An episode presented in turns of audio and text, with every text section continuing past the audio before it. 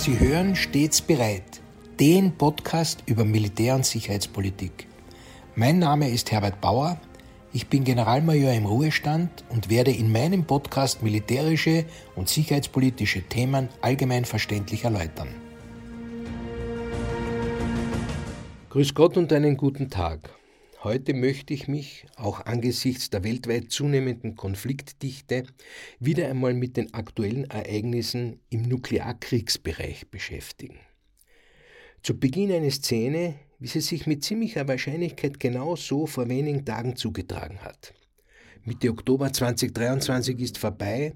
Langsam gleitet das russische Atomunterseeboot mit dem Namen Tula unter Kennung K114 aus dem Hafen Gatschijewo auf der Halbinsel Kola durch die kalten Fluten der Fjorde hinaus auf das offene Meer der Barentssee.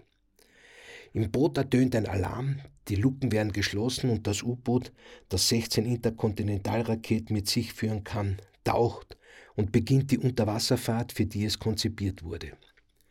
Betrieben mit Atomreaktoren hat es eine unbegrenzte Reichweite, nur die Verpflegung für die Besatzung und andere Verbrauchsgüter limitieren die Einsatzzeit, die mit 80 Tagen angenommen wird. Als das Einsatzgebiet erreicht wird und alle erforderlichen Sicherheitsprotokolle für den Start einer nuklear bestückten Angriffsrakete abgeschlossen sind, wird die Rakete gestartet. Das Boot liegt zu diesem Zeitpunkt 50 Meter unter der Wasseroberfläche ein Zittern geht durch das Boot, als die Rakete vom Typ Sineva mit Pressluft ausgestoßen wird und das Boot verlässt. An der Wasseroberfläche zündet die erste der drei Stufen des Flüssigbrennstoffs und die Rakete macht sich auf den Weg ins Zielgebiet. Das Zielgebiet ist das 5000 Kilometer entfernte militärische Übungsgelände Kura auf der Pazifikhalbinsel Kamtschatka. Mit einer Zielgenauigkeit von 250 bis 500 Meter nach einer 5000 Kilometer langen Reise werden die Ziele getroffen. Diese eine Rakete kann im Zielgebiet mehrere individuell gelenkte Atomsprengköpfe ausstoßen, die auch verschiedene Ziele treffen können. Das einzig Beruhigende heute ist, es ist eine Übung und die Rakete ist nicht mit nuklearen Sprengköpfen bestückt aber auch eine mobile Raketenstartvorrichtung auf dem Gelände des nordrussischen Weltraumbahnhofs Plesetsk startet eine Rakete vom Typ Yars und ein strategischer Langstreckenbomber des Typs Tupolev Tu-95MS lässt einen Marschflugkörper fallen, der sich von der Maschine freigekommen auf seinen vorprogrammierten Weg ins Ziel macht. Der russische Präsident Wladimir Putin überwacht als Oberbefehlshaber diese Ausbildung der Bodensee- und Luftkomponenten der nuklearen Abschreckungskräfte und bekam Berichte vom Verteidigungsminister Shoigu und Generalstabschef Gerasimov. Als Ziel und Zweck der Übung gab der Verteidigungsminister bekannt, dass die Durchführung eines massiven Nuklearangriffs durch die strategischen russischen Offensivkräfte als Reaktion auf einen feindlichen Nuklearangriff geübt werde. Also für den Laien übersetzt, Russland hat in der Übungslage angenommen, dass es nuklear angegriffen werde und daher mit einem massiven Gegenschlag antworten muss. Die Übung trägt den Namen Grom, was das russische Wort für Donner ist. Nun, in etwa zum gleichen Zeitpunkt, vom 16. bis zum 26. Oktober 2023, startet die NATO mit einer Übung der Nuklearstreitkräfte aus der jährlich stattfindenden Übungsserie Steadfast Noon, bei der bis zu 60 Flugzeuge an Trainingsflügen über Südeuropa teilnehmen. Die Übung ist eine routinemäßige Trainingsaktivität, die seit über einem Jahrzehnt jährlich durchgeführt wird. An den Manövern werden 13 alliierte Länder und verschiedenste Flugzeugtypen beteiligt sein, darunter moderne Kampfjets, aber auch US-amerikanische Bomber des Typs B-52, die aus den Vereinigten Staaten einfliegen werden. Die B-52 mit ihren Langstreckeneigenschaften ist auch der strategische Bomber für den Einsatz von nuklear bestückten Bomben und Raketen. Überwachungs- und Bedankungsflugzeuge ergänzen die übende Truppe. Jedes Jahr ist ein anderer NATO-Verbündeter Gastgeber des Steadfast Noon. Heuer finden die Trainingsflüge über Italien, Kroatien und dem Mittelmeer statt.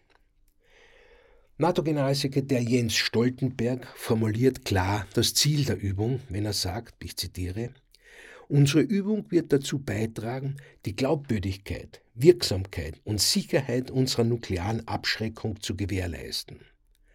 Und dann weiter, wir senden eine klare Botschaft, dass die NATO alle Verbündeten schützen und verteidigen wird. Zitat Ende. Gleich wie bei der zuvor dargestellten russischen Übung werden auch hier keine realen bzw. scharfen Atomsprengköpfe eingesetzt aber alle Abläufe und logistischen Erfordernisse werden so geübt, als ob es sich um einen tatsächlichen Nukleareinsatz handeln würde. Immer wieder wird betont, dass die Übung in keinem Zusammenhang mit dem aktuellen Weltgeschehen stehe und der Großteil der Ausbildung mindestens 1000 Kilometer von der russischen Grenze entfernt stattfindet. Das strategische Konzept der NATO macht deutlich, dass der, ich zitiere, grundlegende Zweck der nuklearen Fähigkeiten der NATO darin besteht, den Frieden zu wahren, Zwang zu verhindern und Aggression abzuschrecken. Zitat Ende. In dem Konzept wird aber auch klar betont, dass die NATO ein Nuklearbündnis bleiben wird, solange es Atomwaffen gibt. Lassen Sie mich hier eine erste kurze Bewertung abgeben. Soweit es sich nicht um einen Gott sei Dank noch nie stattgefundenen Nuklearterrorismus handelt, also um die Verwendung von nuklearen Einsatzmitteln durch eine Terrororganisation, die nicht von einem Staat kontrolliert wird, bauen alle Übungen mit Atomkriegsszenarien auf einem nuklearen Kräftegleichgewicht auf. Ich habe dazu auch ausführlich in meinem Podcast Nummer 1, der übrigens nach wie vor der meistgehörte ist, berichtet. Nur kurz zur Erinnerung.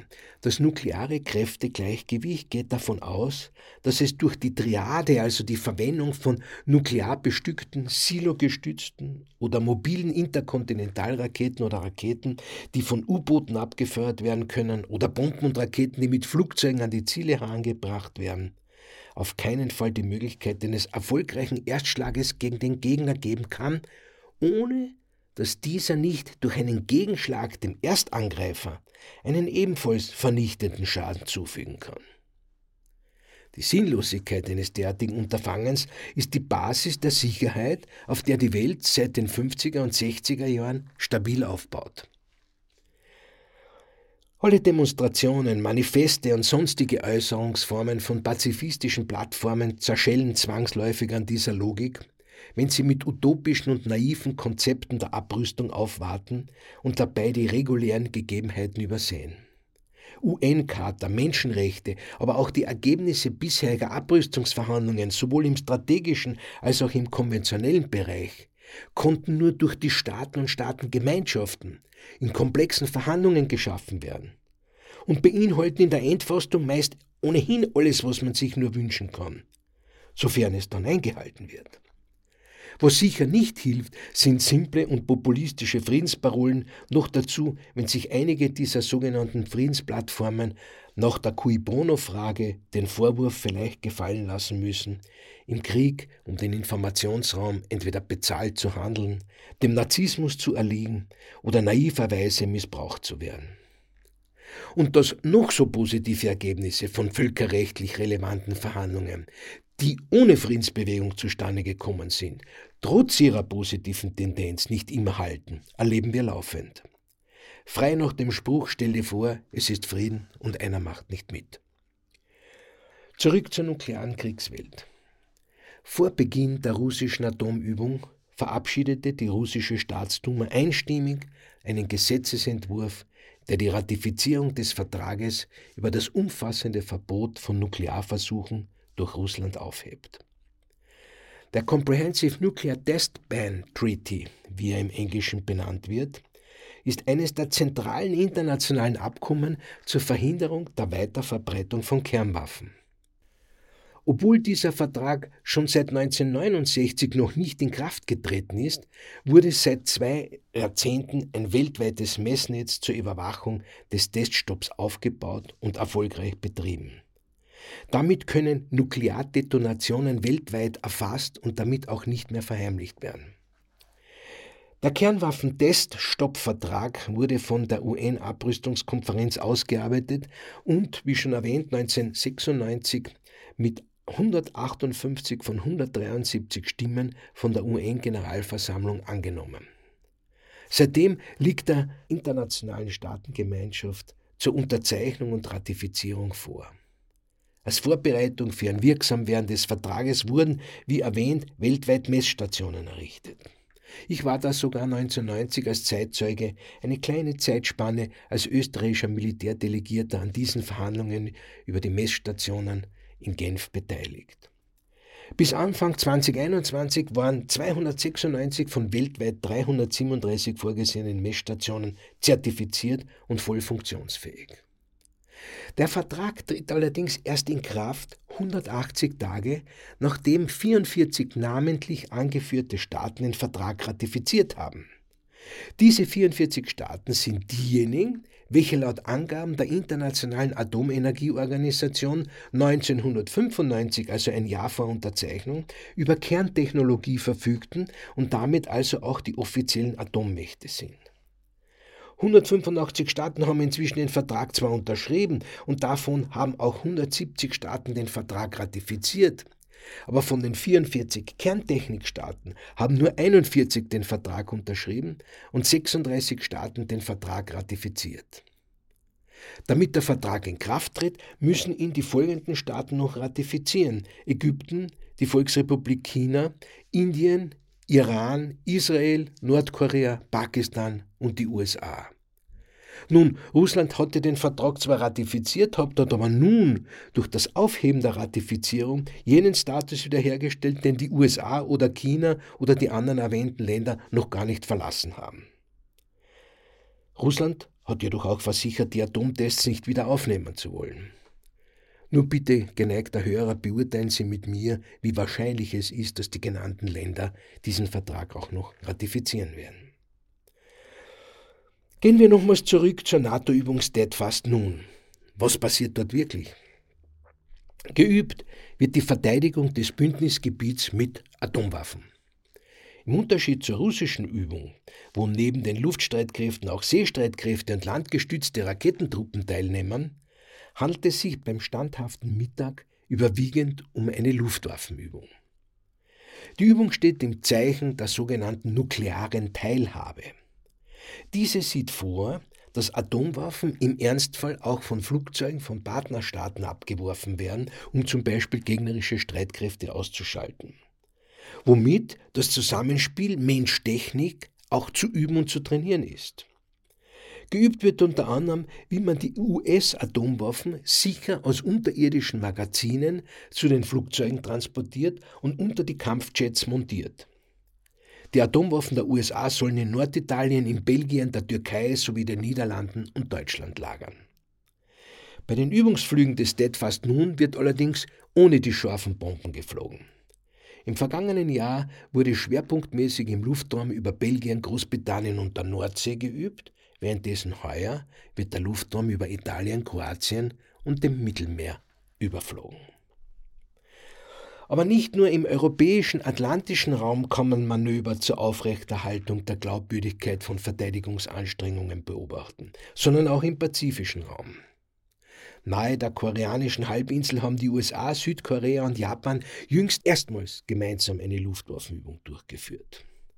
Dort richten sich die Manöver insbesondere gegen eine als wachsend empfundene Bedrohung durch das Atomwaffen- und Raketenprogramm Nordkoreas. Neben Kampfjets ist auch hier ein US-Langstreckenbomber des Typs B-52 zum Einsatz gekommen, der mit Atombomben bestückt werden kann. Südkorea steht wie Japan unter dem nuklearen Schutzschirm der USA. Nun, die Welt blickt gebannt auf die israelische Armee und deren Überlegungen einer Bodenoffensive oder nach Afrika oder auf die Migrationsströme oder erinnert sich auch wieder an den Ukraine-Krieg, an Aserbaidschan und Bergkarabach oder den Kosovo. Aber zugleich gibt es eben auch die nuklearen Anteile der Sicherheitspolitik, die ich wegen der ebenfalls gegebenen zeitlichen Aktualität heute ins Zentrum gerückt habe. Nun, und zu dieser nuklearen Komponente möchte ich für mich hier zum Abschluss ganz klar herausarbeiten. Herausarbeiten, dass Manöver, die sich mit dieser Facette eines Krieges beschäftigen, einerseits eine Überprüfung der militärischen Bereitschaft und des Funktionierens der Technik sowie auch eine Überprüfung der Wirksamkeit der dazugehörigen Führungs- und Entscheidungssysteme sind, aber, und das ist die politische Dimension, sie dienen auch als Droh- und Abschreckungsinstrument. Man muss verstehen, dass nukleare Manöver eine Botschaft an potenzielle Gegner sind. Die Botschaft lautet, wir sind vorbereitet. Solche Übungen haben zwar das Potenzial, internationale Spannungen zu erhöhen, womit man arbeiten kann, aber in ihrer kalkulierbaren Form tragen sie auch gleichzeitig zur globalen Stabilität zwischen den Nuklearmächten und den Großmächten bei. Die nukleare Abschreckung, ausgedrückt auch durch die zuvor beschriebenen Manöver, war in den letzten Jahrzehnten ein Garant dafür, dass keine nuklearen Konflikte auftraten.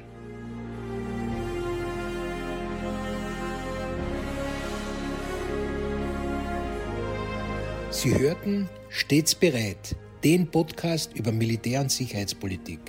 Sollten Sie Fragen zum Militär oder zu sicherheitspolitischen Themen haben, schreiben Sie mir bitte ein E-Mail an stets bereit at missing-link.media.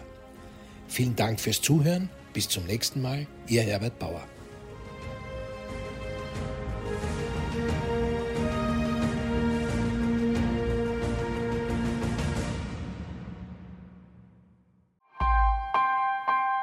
Missing Link